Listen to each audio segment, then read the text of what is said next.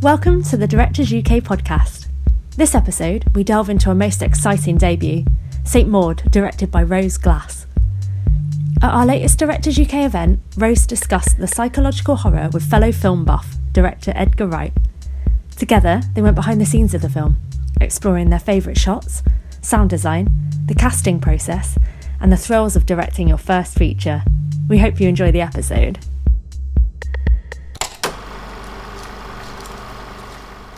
Um, hello, everybody in Directors UK. It's very strange talking to lots of people that we can't see. It's slightly unnerving, but uh, hello. Very weird. so I, I, guess you all uh, just enjoyed St Maud, which is a fantastic film. And Rose, I watched it for the second time the other day, and uh, it really is extraordinary. And um, one thing uh, I uh, I feel like the the art of making a film under 90 minutes has been lost. So I'm very happy that your film is like a really tight 84 minutes because it feels like people have forgotten how to make them. I guess if you're working on a slightly lower budget, it's something that uh, becomes a benefit. But um, it was it like that. I, I, that's one of the things I I really love about the film is the sort of the economy of it. In the script as well, I think it sort of gets across a lot of character and detail um, in not so many words. And I, I was just kind of curious as to what the length of the script was. I I think going into the shoot, it was like pretty much like 82 pages. Uh, but then we did end up shooting maybe like five, six pages worth of new scenes that I sort of wrote during the edit and did pick up. So it was this quite nice sort of fluid thing, which was good. But to be honest, like the whole thing of it being that short was, I mean, I obviously wanted it to be as tight as possible and probably had the same sort of nightmares that, that everyone's had sort of shooting things where you know you're just struggling to cover everything in one setup and just sort of having to cut things. And i'd had enough sort of nightmares like that on short so i think i was extra paranoid about just like but anyway I, I wrote it in celtx or celtx whatever it's called the sort of free script writing software. And um, and then when we were in prep uh, production sort of told me that the script file wasn't compatible with movie magic so they bought me final draft. And when we moved when we moved the script into that it shrunk by like eight pages. So i think it, i've been working really hard to get it down to like 90 something. I was like yes i've done it. And then it shrunk by like another eight and it was like oh. And then shader our script supervisor went to one of the uh, producers on the first day of shooting was like just so you know i've done a timed reading of this and it's coming in at about 78 minutes at the moment. And she and she was like bang on for the first cut uh, Nothing wrong with that, though. Is no, no. I mean, honestly, I'm, I'm so, I'm. Com- it's, it wasn't like sort of my main intentional priority going in, but definitely I realized as we made it how incredibly helpful that was. Because, I mean, I don't know. Maybe this isn't like a, this was a fairly luxurious way of doing things, but it basically meant that we we used everything that we shot um, in the first shoot. I think there was maybe like one tiny scene which um, like two sort of visions which we kind of cut out but pretty much every setup we used. And I sort of realized once we were working on the edit that there are like a few story beats that I think I don't know sometimes when you're writing you sort of think that certain things are coming across you sort of take it for granted because you know the story so well. And then when you see it on screen you're like oh fuck we didn't blah blah blah. Anyway so I was able to and because we hadn't gone super over budget or anything we still had our contingency because it had all been quite contained then we were able to afford to do like a few days of pickups which basically turned into an additional five days shooting or something.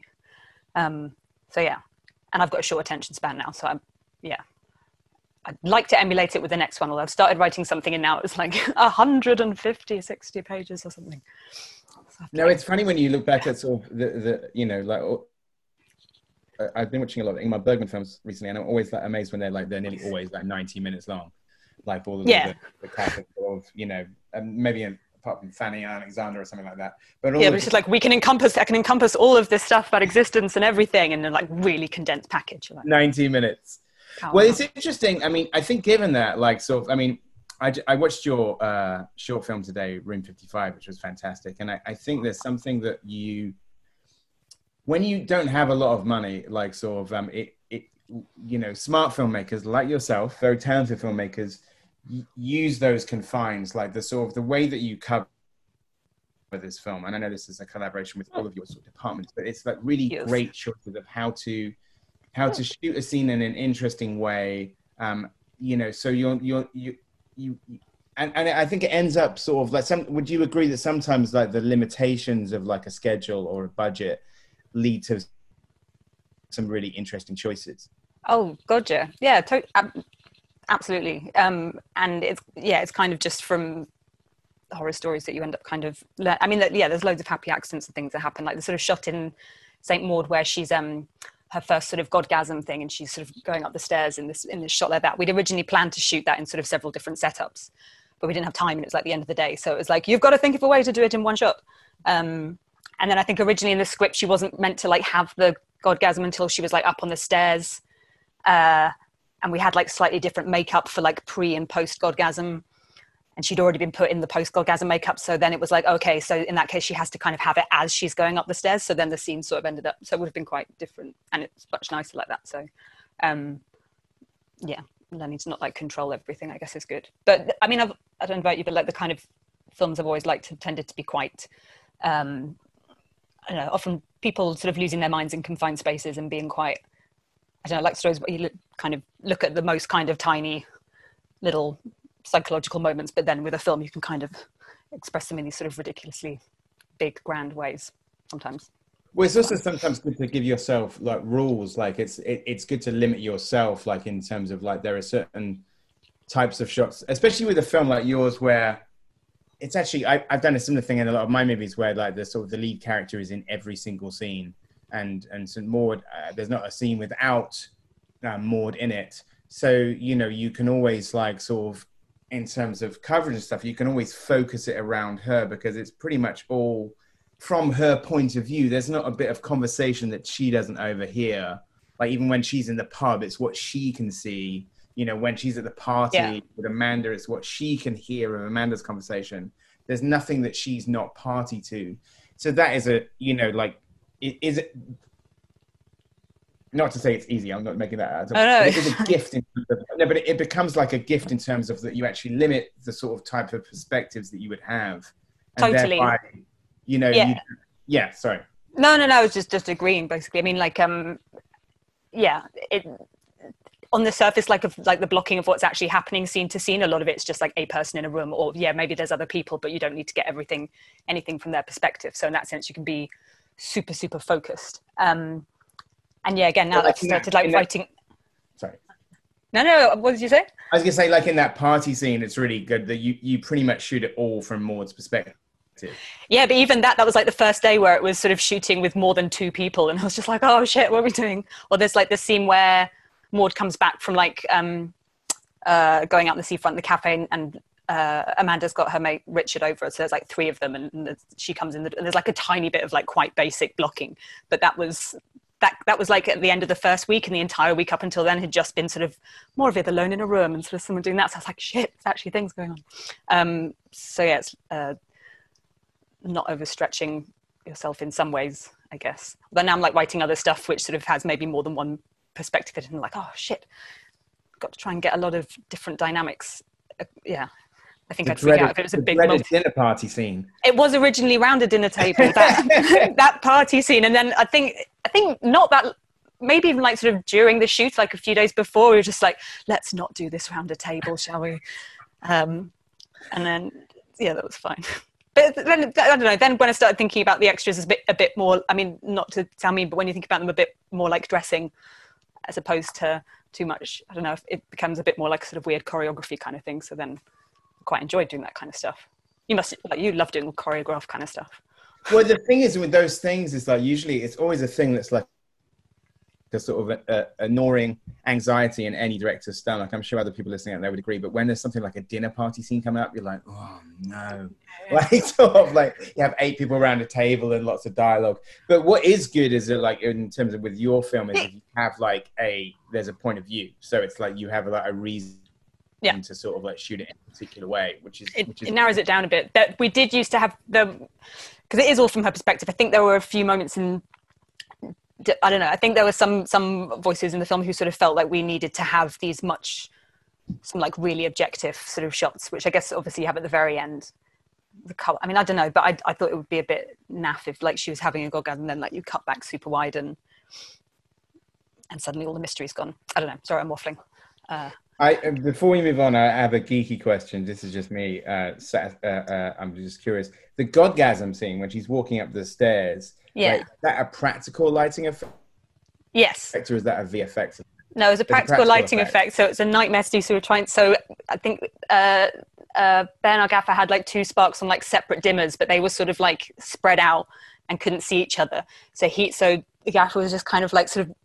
I was giving him like all these really pretentious kind of notes, like Ben, tell them it's got to feel like breathing, like the lights. He was like, "Okay, Rose is saying the lights has has to feel like breathing," and so then I got he was like breathing like, like which kind of works. Like- mostly works. But no, it's amazing. It's a, it's a, it's a great shot. I mean, I think there's a thing. Um, I want to talk more about the shooting of it, but before we do that, let's just jump back. Let's jump back a long way. Let's talk. How did you get interested in film in the first place? Uh, one of those like standard Q and A questions, but I want to ask it. It's also weird. Um, I, I think I started think getting interested in films when I was like sort of twelve or something. I think when whenever Lord of the Rings came out was the first time I sort of uh, started doing a lot of like internet looking for stuff about how it was made and sort of behind the scenes thing. So I think that was the first time I sort of started thinking about like films being like a job that somebody could have, um, and sort of wondering about how to make them. Um, and what other kind of stuff? And then I think I discovered IMDb and was just sort of constantly trawling through lists of like 100 weirdest whatever this and that and kind of ordering weird things off Amazon and being like, oh, this is cool. Um, and making films um, at home with my like two friends. Um, so yeah, so kind of basically just wanted to do it since then and just kind of been trying i don't know i think feel like every decision in life has basically been towards try and make a film try and make a film um so yeah since 12 And like, um, I, the only other thing I've seen of yours apart from Saint Maud is uh, Room Fifty Five. But is is that something in terms of like the sort of subject matter and the genre something that's of particular interest to you? Where you always uh, like a, uh, Interested in rope bondage. Maud, Saint Maud is, is, is got that thing where like so you you know like um you can always use the word psychological horror because I always think it's a nice way of like sort of make it that it's because it's it's it's a it's a very classy film and it kind of bridges that gap between kind of art house and horror and psychological horror is the prefix that always works you know and obviously i've been using that instead of elevated horror because it sounds Oh. slightly less it sounds slightly less pompous at least but um yeah elevated horror sounds like a ding against horror films and we don't want yeah it's horrible just um No. but what was i always interested in that kind of horror would be correct in terms of i mean ha- having read through the press notes i mean some of the films that you mentioned that are also some oh yeah no i think favorite films like you know rosemary's baby is a classic psychological horror persona is a classic psychological horror i mean um talk about some of the the not necessarily like specific ones that that influenced St. Maud, but like what films in that vein were things that you just kind of like would you know excite you and get you excited about making films what you mean when i was younger yeah or just you or or just like the i have that thing where like, the- formative kind of the film films the films that i make are usually films that when i've watched that genre when i'm younger i think and like i would kill to make a film in that genre so i can only Uh, assume that with something like Maud that it yeah. feels like like something Probably, yeah. I, I think to be honest, like all this, all like Bergman films. Like to be honest, I'm a, I'm a really crap cinephile, and um, I think like Bergman films I only started plowing through when I was like doing my MA and was suddenly like, ah. Um, so it was a bit like the party. I think when I was younger, I don't know, like some, something that sounds like maybe it's just like a really teenage choice, but I, I was obsessed with the film Pi, like Darren Aronofsky's first film. And I think that was like one of the first ones I watched when I was like, I don't know, 13. And it was like, ah, films can be like this. And I think, and again, that's like, I'd sort of forgotten about it, to be honest. It's like, it's always been sort of one of the ones that like I kind of remember as being one of the films I got most excited about as a teenager. Um, but I didn't really think about it when I was making Maud. But then I had, did an interview recently on a, a podcast where they, um, where they asked me to talk about another film that's under 90 minutes. But I guess that's kind of obsessive character driven, super stylized kind of thing. Um, what else? I. I mean, yeah, you already said, but like Repulsion and Rosemary's Baby was sort of massive. All the obvious ones, I guess. People going bonkers in confined spaces. Oh, like the piano teacher, that was probably quite a big one because for me, I love the piano teacher because it's like, it's obviously like a very austere kind of like sensible film, but it's also like fucking crazy and just really I don't know. For me, I just find some of it's like when she first goes to the uh, porn booth and just takes the dirty tissues out and does this and just sort of sniffs. It's like so ridiculous. But I was like, wow, sort of a serious, bold, artistic film, and this they're just basically having having this woman sniff a cummy tissue in a in a booth. great. What's great about the movie is that you go, you know, you you obviously like you you you really empathize with her even as she's going through, um, you know, like so she's doing some some terrible things that you know the journey she's going on. I mean, it's funny. There was one review. I wish I'd thought this myself, but there was one review of the movie that I thought was absolutely dead on, where they said that St. Maud was like if you combined Sissy Spacek and Piper Laurie's characters in Carrie. And I thought, oh, oh, the mother and the the mother and, and you know Carrie and her mother together in the same movie. My favorite that I heard someone say uh, was like an alternative title. It could, it could be either the Carrie's Carrie's mum or an origin story of Mrs. Doyle or something.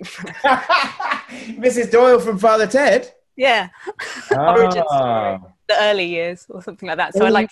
Thing Yeah, that- to, to go back to, I know I touched on this before, but I, it is something that's really impressive about the film, especially for a first film, because I think you know a lot of first-time directors kind of like when you come into the process. I can only imagine that. I mean, it seems like you really got on well with your all of your kind of HODs because there is that thing sometimes when first-time directors make a movie and if they're coming from either like uh, TV or somewhere else, or they're coming into the features world, that somehow uh, what their vision gets diluted, and sometimes people are telling them this isn't the way that you do things. This is the way you do things. And what's great about your film is it seems that the choices visually and, and the audio as well, but like sort of the visual choices are really strong and bold, and not really. I mean, that I think it, it's so confident and it's not the kind of like you don't see any of the kind of um you, you know it really feels like you came in with a plan and like sort of and you've executed it with with your colleagues. So me maybe just talk about so to hear to hear you talking about it and and and see like hearing of any anxiety about the making of it that's not the impression that i get when i watch the movie is i think that this is a supremely confident debut. And so maybe talk a little bit about you know like writing the script and then mounting it to the screen and what were there any things that you had kind of qualms about yourself or, or, or going or into it. about working with your like different heads of department and stuff Um, I mean, to be honest, the, the sort of practical making of this film, from the point that we got kind of properly greenlit onwards, has been sort of ridiculously kind of um, charmed and enjoyable process. I mean, obviously, sort of hectic and stressful as you'd expect, but it was a really great team of people, which sounds like really boring and lovely, but. Um, like Ben, the DOP, it was his first film. Adam, our composer, it was his first film. Yeah, Paulina, the production designer, she'd done one micro budget feature before, so it was a lot of um, newbies, which is nice. Although then they were we balanced out in post production, everyone was a bit more experienced. Um, and Paul Davis, our sound designer, he's he's brilliant. He does um like all of Lynne Ramsay's films, but he'd been a guest tutor at NFTS when I was there, and he'd seen Room Fifty Five and liked it. So I was like, hey. Um, so that was great. To be honest, like yeah, all the stress and anxiety stuff for me was entirely sort of front loaded to um, pretty much from sort of during film school until the point of kind of getting greenlit, um, as it probably is for a lot of people. Because I, I think I think we I got the script officially sort of in development with Film Four like two years before we started shooting, and about two years after graduating. So the, and, and around the same time, I also me and um, one of the producers, Oliver, we also had another project which was in development with iFeatures. So I sort of suddenly went from uh, sort of just doing all this stuff in my spare time to suddenly sort of being paid to write and being able to sort of quit day job and and just do that, which is which is obviously great. Um, but I guess I just hadn't quite um, reckoned with sort of what actually writing full time is like because like I, I'm not um I don't I don't like love writing for the sake of writing. I've always written my own scripts because I'm probably a control freak and I kind of want a thing to make make a film from, rather than sort of just loving writing for the sake of it. Nobody Um, enjoys writing anybody who does is lying this well this is what exactly this this is what I've learned now, and actually now I'm enjoying it a lot more. So I think at the time I just had this ridiculous idea that I'd just be sort of like happily intensively kind of like tapping away, and and obviously when that didn't happen, and I don't know. I mean the the leap from sort of writing a short to writing a feature felt far bigger than I had anticipated. And, you know, I, I sort of spent, a, um, yeah, and just wasn't doing great and uh, decided it threw away the script about halfway through development after about a year and started it from the beginning again. But from that point, it was better.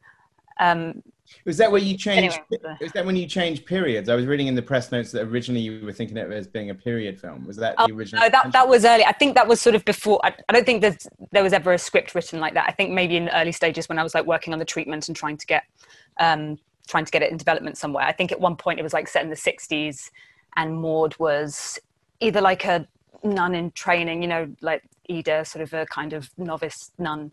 But I was just like, well, I've just seen that before, and it seems a bit on the, I don't know, maybe on the nose, but um, and expensive, I guess, doing something in the '60s. So yeah, and it sh- I'm happy it was present day.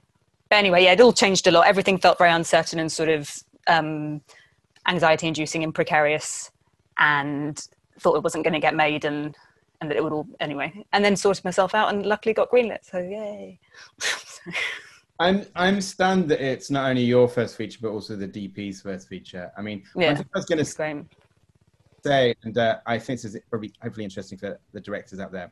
But I have to say, and it sounds like a sort of, it sounds like kind of like uh, faint praise, but really great inserts, fantastic inserts. Oh, Always a thing on movies that people never leave any time in the schedule for inserts, and it's always a thing of like, I'll put them on the end of the day, and then you never get round to them, and then like usually the last two, I mean, pretty much every shoot that I've ever done, the Yeah. last few days have been just doing close-ups of things. we did. We did have um, a lot of them ended up being pushed and pushed. I think a few, a few of them are uh, a second unit. I think so that probably they just did it all and made it better.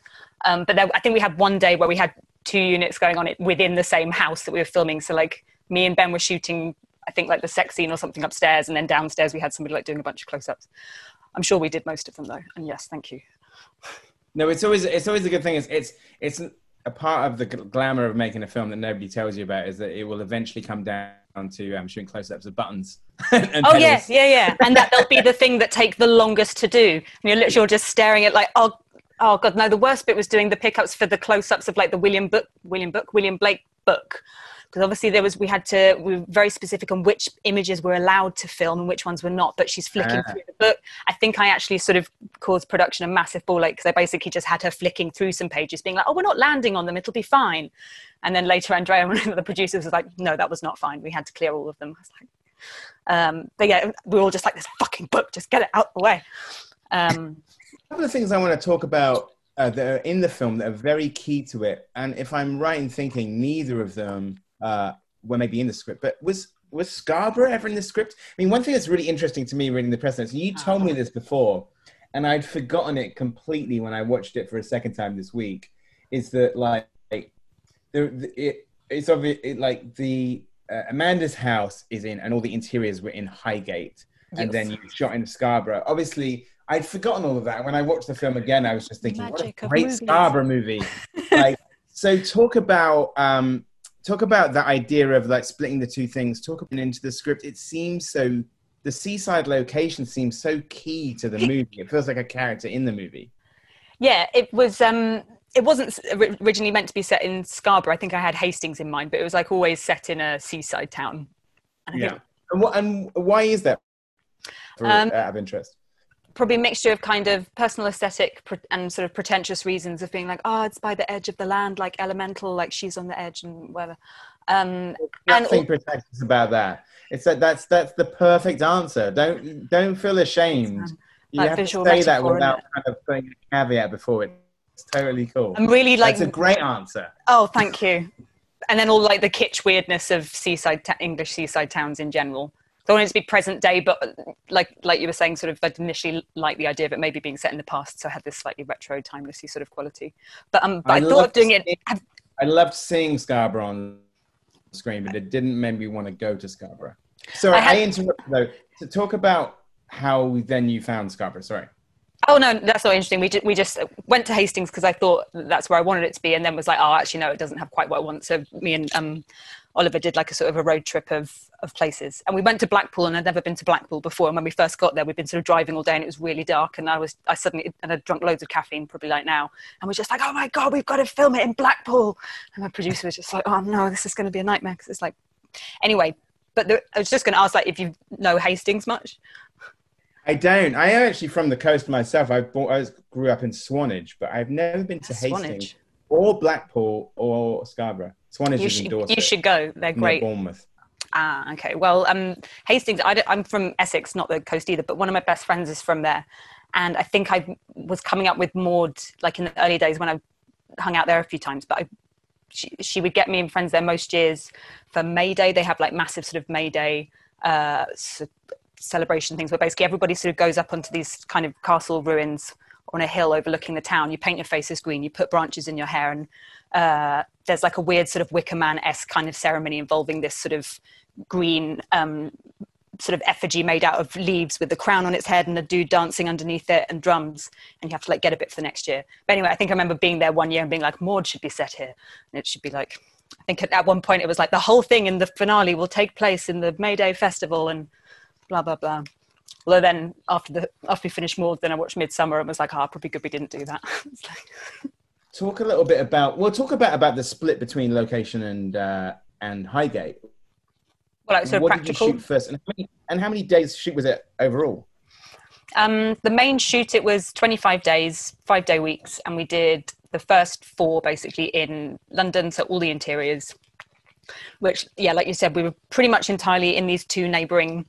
I think they're like old school buildings, or sort of old houses in Highgate, and so that was like Amanda's house, and in the in the house where everyone would eat, and we used as a unit base. Maud's basement was down there, and we also did like the bedroom of the dude she goes home with. I think the only other locations were like the pub that was somewhere in London. I've forgotten which one it is now, and um, the bathroom.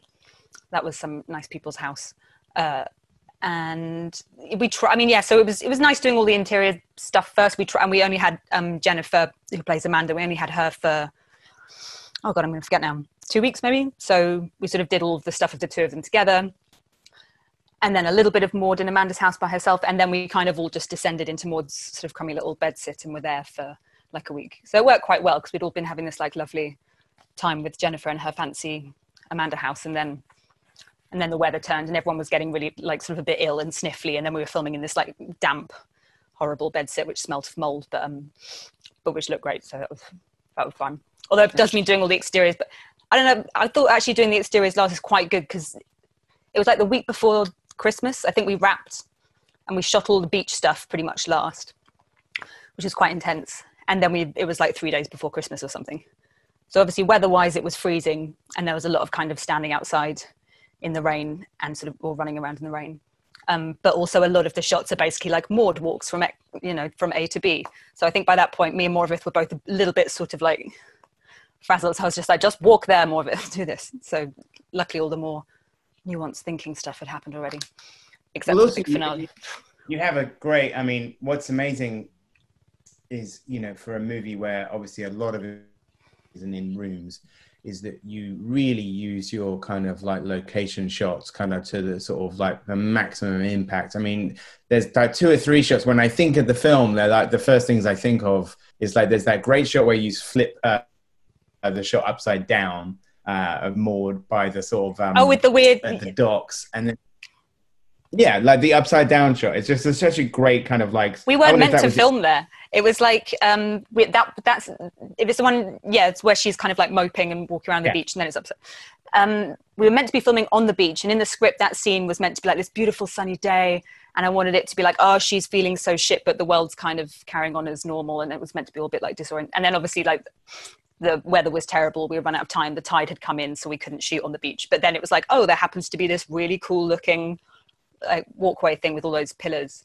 And then, uh, yeah, then we turn the shot upside down, which I think Ben, my DP, wasn't hugely happy about because he's got like a thing against upside down shots or something. But I was like, it's doing the upside down shot.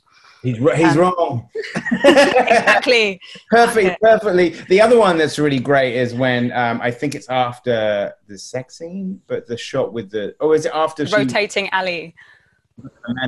Yeah the alley shot where you kind of put it on its side and at first you're not really sure what you're looking at because you Yeah. it's in a That was in post as well. He was he was Oh, surprised to see that in the final one.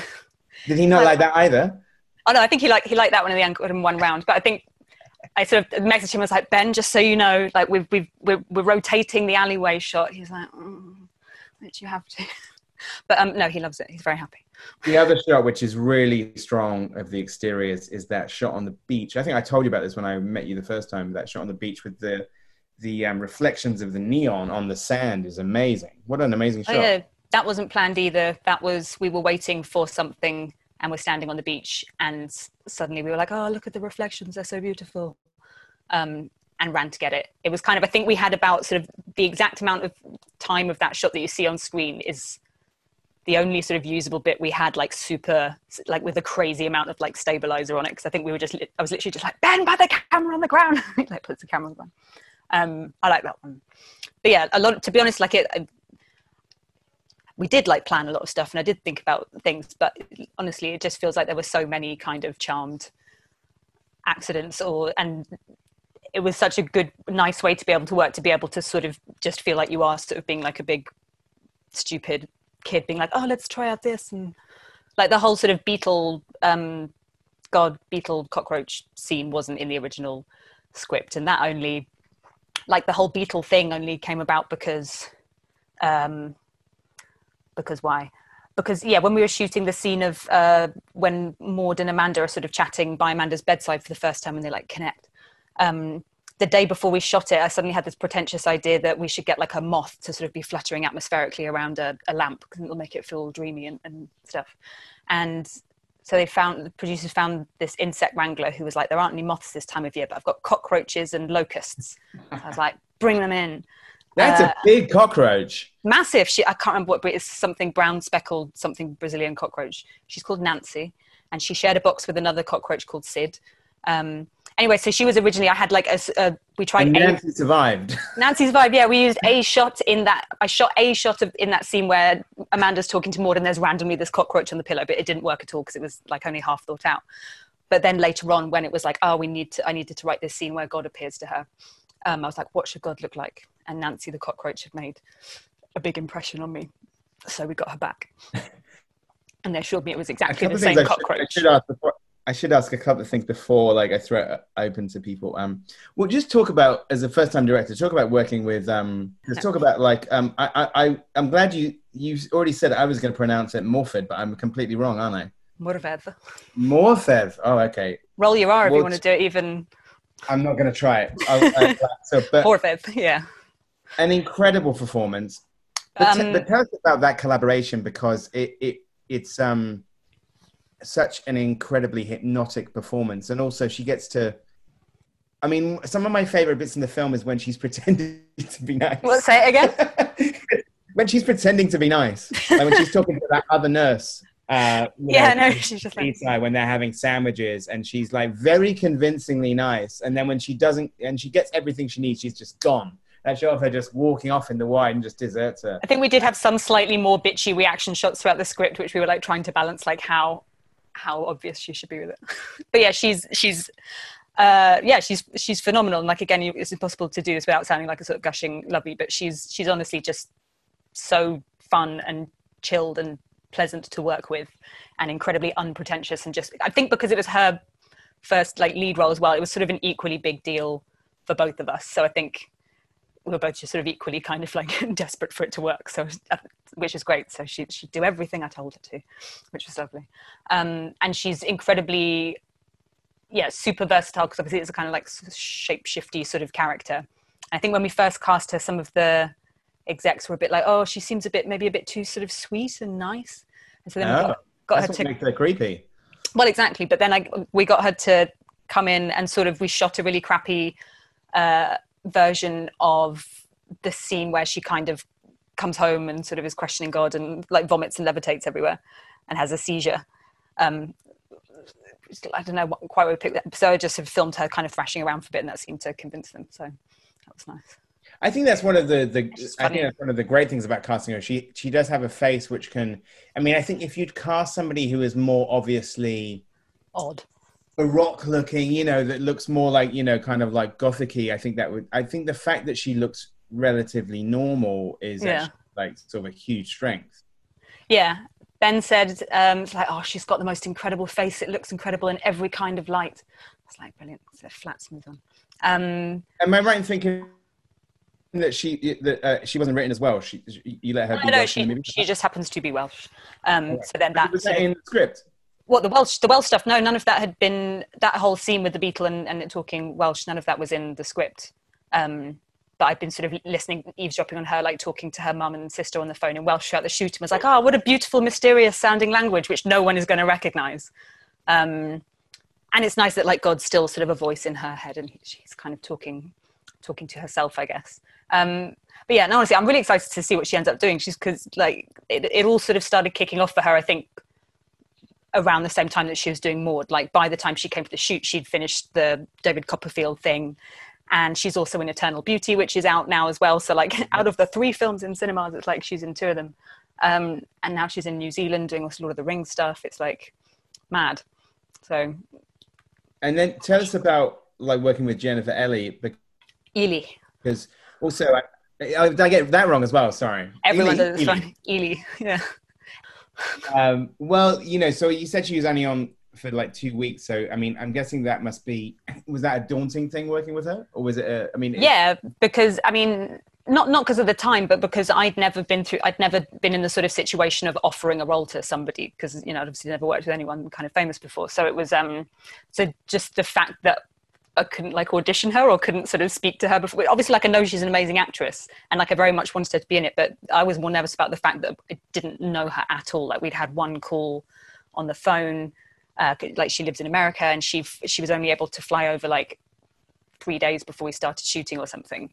So we didn't really have any rehearsal time with her and more together. I think we all went out for dinner once, um, and we did like some camera tests with both of them sort of in like half finished costumes and half finished sets just to like get the look. So I just got them to sort of sit and stroke each other's faces a bit. And, um, and then we had to sort out all her bald head makeup. So I think most of the prep days were just sorting practical stuff. But yeah, again, she's, um, they're both very, uh, down to earth, fun, easygoing and phenomenally talented actresses. Um, which made my job a lot easier. Most of my nerves, to be honest, were around working with actors. Like that's the thing I felt sort of the least uh, confident doing going in, even though I guess it's meant to be like the main thing you love doing. But um, I don't know, I, like, because I've never like worked in theatre or anything, and you know, like on shorts, obviously you don't really get proper rehearsal time. I just feel like actors just know a lot more about acting than than I do, so it feels weird bossing, particularly someone like Jennifer around. Um, but she was nice but I, yeah, I think because a lot of Morfydd's stuff, particularly, is just her by herself in a room. It's kind of a lot of it's kind of fine without rehearsing because you know we'd like talked and stuff about what the film's about and everything. So she, she, we were on the same wavelength, and I think we got we did rehearse. We had like an afternoon rehearsal with each of the actors that she has a conversation with, basically. So there's like sort of three or four dialogue, proper dialogue scenes. So we rehearsed them, but not really the Jennifer ones. But is there that thing? I was reading in your notes about the fact that you'd originally envisaged envisaged Amanda being older, and but there is that thing. I'm sure you'll feel this about Jennifer Ely. Ely, yep, very good. Oh, I got it right that time. Yeah, yeah, yeah, good. I'd said it very. but what I was going to say is this: I've had this a couple of times in my films where you've ended up casting somebody who is not how you imagined it visually in your head at all. And yeah. then when the film is done, you cannot imagine anybody else doing that part. So I'm totally. sure that would be the case with Jennifer playing Amanda. Yeah, kind of both of them, to be honest. I think, yeah, Amanda was meant to originally be quite a lot older and English. And um, I think we even did like a couple of castings of like sort of looking at actors in that demographic, but just to sort of see the lines being spoken by someone that age and everything. Anyway, I was just a bit worried the character started to get a bit too sort of like sort of fabulous old English sort of grand dame kind of dame kind of thing. And then it didn't quite make sense to me that there's like Maud's like this sort of young woman who develops this really intense obsession with this other woman, and I was just worried it wouldn't be so convincing if she was like super obsessed with this kind of um, posh old English lady. Um, and then Carmel, our casting director, suggested Jennifer, and I was like, yes. But yeah, you can't. But I, I don't know, but, but that's basically what it is with the whole the like you sort of think that you can picture all this stuff but then obviously until you actually sort of see the footage for the first time with the right with the actors with the thing that's all together then it's always kind of a new oh there it is. And like more more i think i maybe did picture her being a bit kind of like does that thing though sometimes when there's those happy accidents like you said that jennifer's casting wasn't what you originally thought but does it then kind of like sometimes unlock things that have that that for you know like unlock things that like are staring you in the face that you haven't like sometimes i have this this is a slightly different thing but sometimes in a review somebody will um describe my own movie to me in a term that I'd never thought of before. I was thinking, oh, you're absolutely right. I'd never. I wish I could have articulated that when I pitched the thing. But yeah, same. way, like having Jennifer be younger adds an extra layer of sexual tension, which Oh, like, totally. Yeah, yeah. because that was all- integral to the movie, right? Or Yeah. No, I mean, I mean anyway. that that some of that sort of um, stuff was sort of in my head, sort of always in the script. But I guess maybe what I pictured, you sort of like write an age of a character, and you don't always kind of picture. Not that you know a big age gap can thing wouldn't forbid that, but yeah, No, it made that it made that more sort of evident. It makes the whole character situation that bit sadder because she's kind of. It's not like she's sort of retired gracefully and sort of vanishing. She's like sort of had every like a quite successful um, fancy career sort of cut short so it makes her and then and now she's got this weird uh, young nurse kind of living this weirdly pious life so it sort of i thought it would make her more frustrated with Maud to be kind of like why are you wasting your um yes that's true what you said yeah, you, yeah, some of your answers are like my questions, where they sort of like I, I get. yeah the- i'm really bad at with- it's with like- it's good though. With both- I realized that you like your answers are like my questions, and I went, "Yeah, really bad," and it's like, "No, that's not what I meant at all." Is no, no, I sort of get through half of the And- thought, and then sort of I haven't figured out how to end a sentence. maybe that's just what directors are like and it's why we can't complete anything it's always just like oh something yeah fill it in it's fine I have uh, one. This is not a, a question. It's just a sort of. Uh, um, I wanted to commend something. I love the use of practical effects in the film. I mean, now you said the godgasm on the stairs was practical. Also, the um, the prosthetic effect with the chest, and also, as I read in this press notes, and I was amazed by, is that whirlpool in the pint is also practical, which is very impressive. Because I so would have sworn that that was a digital effect, and it's a really great practical effect. it's Um, it's a mostly great practical effect But I think the thing is, I think a lot of lower budget films, kind of producers push people towards digital effects all the time because they're cheaper. But to get them looking great costs a lot of money, so you're better off like. yeah this is um effects. i mean this is the first time i'd ever done anything which had digital effects in it um like had the budget to do that so i did i did really like you know i loved i really enjoyed working on all that side of it like technical. I did all the effects and they ended up being quite you know like the wings that wasn't in the original script so i kept being like can we just add this and add this? And like, "Mm." um so yeah but the practical effects i always like that vibe as well and wanted to do as much practically as possible. And yeah getting to do stunts and things for the first time is incredibly fun. Um, yeah the, the whirlpools i feel like a little bit dishonest saying it's entirely a practical effect. We did neaten it up or sort of i think add, we added some swirly Right. foam on the top It's but we cool did have a to say it's propeller in the pint glass It's the, the propeller story is cool. cooler. Don't mention the digital effects. okay okay but it's obviously a digital effect so i don't want people being like i can tell that's not real it's like that Well, listen, I'm not going to hog Rose completely. I pro- so I am now. Um, let's uh, let's ask some of the questions that some of the members have asked. There's one person who asked here something which I wanted to ask and didn't dare, so I'm gonna I'm gonna ask it. Kieran asked, "Does uh, ah, I can't do more. I can't do long eyes. More Morph. or just Does more she naturally have Bowie eyes, or does Maud? And what was the reason for that? uh Morfydd does not have eyes like that originally Ah, so and they're not bowie eyes bowie's got one dilated pupil not different colored eyes is Oh, so did you have different color contacts then? Yes, she was wearing a brown contact lens the whole time. I, I think it kind of tapped back into the sort of thing I was saying about how there must be something about the way she looks that's a little bit something. So in one rough, she was super tall, and then in the end, it was like, oh, it should be something subtle. I, I just thought it would be. To be honest, I, it, I think I had my producers kept like sort of taking the piss at me because in the sort of establishing scene of her and her little bed sit, that was one of the first things we shot in the bed sit, and it's obviously like establishing the character for the first time properly and uh, we didn't have like a proper big close up of her face. And and my producers were like rose i really think you probably need to get big close up of her face like of the eyes of the face. Get register the different colored eyes like at the beginning of the film. And i was like no it's far too obvious. We need to be like sort of like distant from her and then move closer. And we shot like a profile pickup but uh, basically, different coloured eyes are really hard to pick up in low lighting, is what I discovered. So you kind of only notice them in a few of the really bright daylight shots. Yeah, it's about Um, halfway through the movie when she. Yeah, I know, which is maybe No, either either distracting or takes you out. But No, it's good. It's like you notice it later. I have another question here. Um, there's a few questions about this, so I'll try and combine them. More than one. Asking about the sound, like two things. Was the soundtrack mostly composed or designed, and also asking about the audio design from the else. Um, this is from one's from Paul, one's from Adam.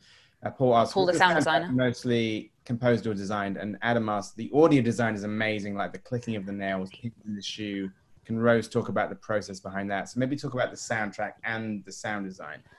Yes. Um, from the beginning, like the sort of briefs that I gave to both Paul Davis, our sound designer, and Adam Janota Bzowski, our composer, was that I sort of wanted the the sound design and the music to sort of um, merge a bit. And obviously, as with the visual style of the film, everything's to try and get you as much in in Maud's um, subjective experience as possible. And you know, so I wanted the, the whole film to be have a very heightened sensory sort of feel. So quite a lot of the little sounds were sort of written into the script you know the horrible nail crunch thing or whatever but then obviously a lot of stuff is just like little things you end up grabbing on the day and then then they added a bunch more stuff um, i kind of just told both of them asked both of them to just kind of uh, not hold back at all. And i think both of them had points where they were kind of like i've done this thing. It's like really over the top. And i was like yes more more um, which is nice. Adam actually yes like i said it's his first film. Um, and he i mean i'd love to i'm sure the ideal way to do it is to get your composer on board before you shoot but we didn't manage that. Um, so we we were looking for a composer whilst we were in the edit. And i think adam got sent i did like a little sort of pitch a little brief thing which had like some mood boards but didn't have actually the full script or any footage from the film. I only found out later, but he then sent a load of sort of demo tracks, and a couple of them are like pretty much what is in the film now. So he just seemed to really um, click with it, which was great. But then what we ended up doing is I sort of got him to. He, I mean, some a lot of pieces I'm sure he can, he you know came up with in a fairly sort of traditional sort of route, and like I'd give him notes and go back and forth. But in the beginning, I also me and Mark Towns, my editor, we got Adam to do basically like a sort of um, kind of sound library, I guess, but more with kind of musical cues and elements. Um, so like a, a lot of the kind of like vroom, like that kind of stuff is like a. He sent us like you know just files of loads of loops of those individual sort of sounds, and me and Mark sort of played around with things that we'd like, and then be like, okay, maybe something like this on this scene, and then he'd then Adam would go away and actually turn it into a proper thing. So that was fun. Um, and then yeah, tried to make yeah just bold and sensory. Well, since we have to wrap up, this is the part where I shower you with praise again. Lead on from that, I mean, I think everybody uh, on this uh, Q&A will agree. It is an incredible debut. It really is extraordinary. And it's so like uh, beautifully confident just in terms of, you know, it looks like something, it, it does not look like anybody's first film. And that's the biggest Oh, compliment thanks. I can This is incredibly Incredibly- surreal for me. I was like a crazy big fan of yours as a teenager, and I know it technically wasn't your first film, but um, saw Shaun of the Dead in the cinema, and it was like the first time I'd seen gore in the cinema, I think, and heard like everyone around. The combination of laughing and going, "Ugh!" Um, well, what I was going to say though is that like it's an extraordinary film and also like sort of an, a great British film as well. And uh, it's worth pointing out on this call that the film is out on Friday in cinemas. And if you can. October can, 9th. Yes. if you can, go and support it because like sort of not only does uh, like British independent cinema need your help, so do cinemas themselves. Thanks Congratulations! so much. Really glad to do that. And thanks, thanks anybody at home uh, watching, listening. I hope you enjoyed Maud as well. And Studio Canal for sorting this all out and directors. Yes, UK. thanks Studio Canal, thanks Directors UK.